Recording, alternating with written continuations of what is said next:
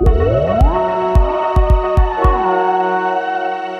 On va donc emboîter le pas à deux architectes, Arthur de Buren et Charles Capré, qui se sont donné le défi de réhabiliter une grange en cluster d'habitation collective. Les habitants se déplacent à vélo ou en batmobile, hein, devinez. Les matériaux sont recyclés au maximum et l'isolation est repensée au vu du réchauffement climatique. Un bel exemple d'alternative à la campagne. Lucy Hayden-Benz s'est rendue sur place.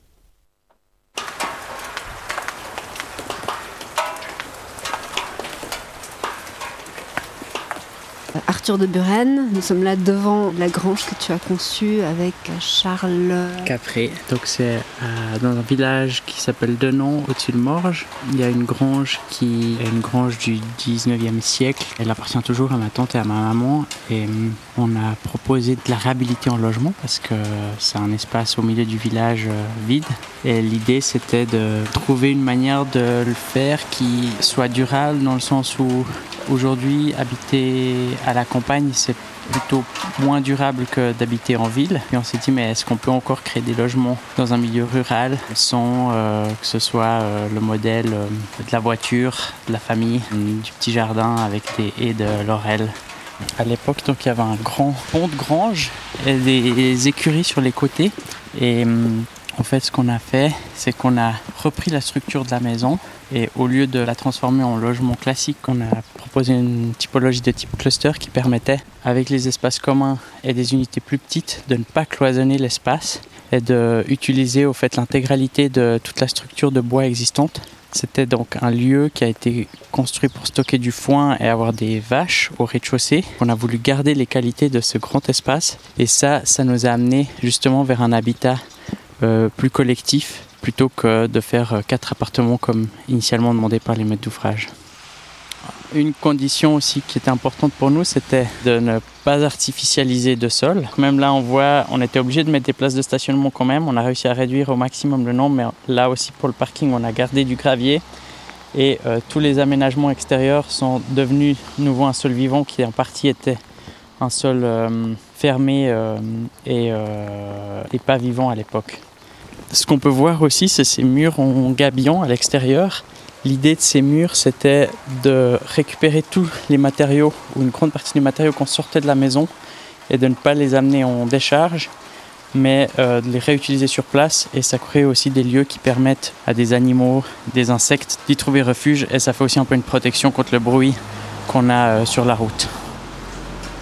Alors au début, on avait prévu d'isoler la maison par l'intérieur, et ensuite, on a hum, eu plusieurs étés chauds et donc on a changé d'avis en se disant on va isoler à l'extérieur pour que ces pierres, enfin s'il y a des murs de 60 cm de pierre, si on les a à l'intérieur, ça donne une inertie au bâtiment puis en été ça permet de garder le bâtiment plus frais. Et aussi justement d'avoir autour de la maison un maximum de sol perméable, ça ça permet aussi de garder la fraîcheur du jardin et, et des extérieurs. Dans la démarche, on a aussi les parties structurelles surtout, c'est ce qui est le plus polluant à construire, c'est tout ce qui est porteur. On a fait en grande partie avec du bois de récupération d'un immeuble qui a été euh, déconstruit à Genève. Et donc toutes nos dalles porteuses euh, sont en bois euh, récupéré. Au final, au niveau structurel, on a très peu d'émissions. les seuls matériaux qui ont eu un impact important, c'est tout dans le second œuvre, donc tout ce qui est fenêtres, surface, cloisons non porteuses, etc. Est-ce que là, ce qu'on voit, ça appartient encore à la grange, toute cette partie? On peut pas? On peut pas aller non? Ils sont pas très, pas très accueillants. Oui, sont, ouais, en fait, la, question des visites est toujours un peu délicate parce que bah, on va chez les gens et puis euh, on a beaucoup de demandes pour des visites. Et aussi, euh, là, j'ai écrit un mail à tout le monde, mais personne m'a répondu. Donc, euh, je j'ose pas trop imposer la visite. Mais donc là, on a un grand parking de vélos. Donc l'idée aussi, c'était d'avoir un concept de mobilité. Donc on a proposé à la commune de réduire le nombre de, places de stationnement. Ils en voulaient 14 au début. On a réussi à passer à 7. Nous, on en voulait encore moins parce que euh, les personnes qui sont venues habiter là n'ont pas de voiture. Et euh, en contrepartie, on a fait déjà cet abri à vélo, mais qui est trop petit. Donc on est en train de voir sur euh, une possibilité de, de l'étendre On à se mettre un petit peu sous le vent, l'abri de la pluie. Nous, on a commencé le projet en 2017. C'était avant les premières grèves du climat et bien avant le Covid. Et là, tout le monde disait qu'on était un peu fou de faire ça, que ça allait jamais marcher à la campagne. Au début, on se sentait pas mal incompris. Ensuite, il y a eu les grèves du climat qui ont déjà pas mal changé la dynamique. Et ensuite, le Covid, ça a de nouveau donné un peu un impulse où les gens remarquaient que vivre seul, c'était dur. Et aussi l'envie d'un retour au vert et d'avoir des, des, espaces euh, collectifs euh, importants. Ce qu'on peut faire, c'est on peut aller dans la grange où il fait son anniversaire, là, qui est plus haut dans le village.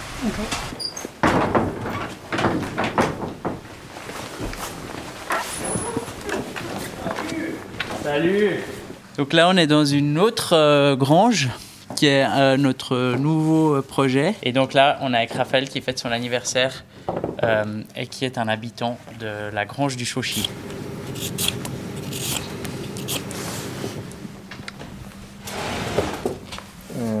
pour ton cuisine comme le tien. cuisine comme. Ah là, là, ah non, on m'a fait les dents. Peut-être que tu l'as trouvé dans ton couteau. Euh, je l'ai trouvé là-bas. faut, après, faut laver le kale. Ou les, ou les fenouilles. C'est de l'eau qui coule, hein. Tu devrais faire un feu, Arthur. Comme ça, ça fera le son de la cheminée qui crépite.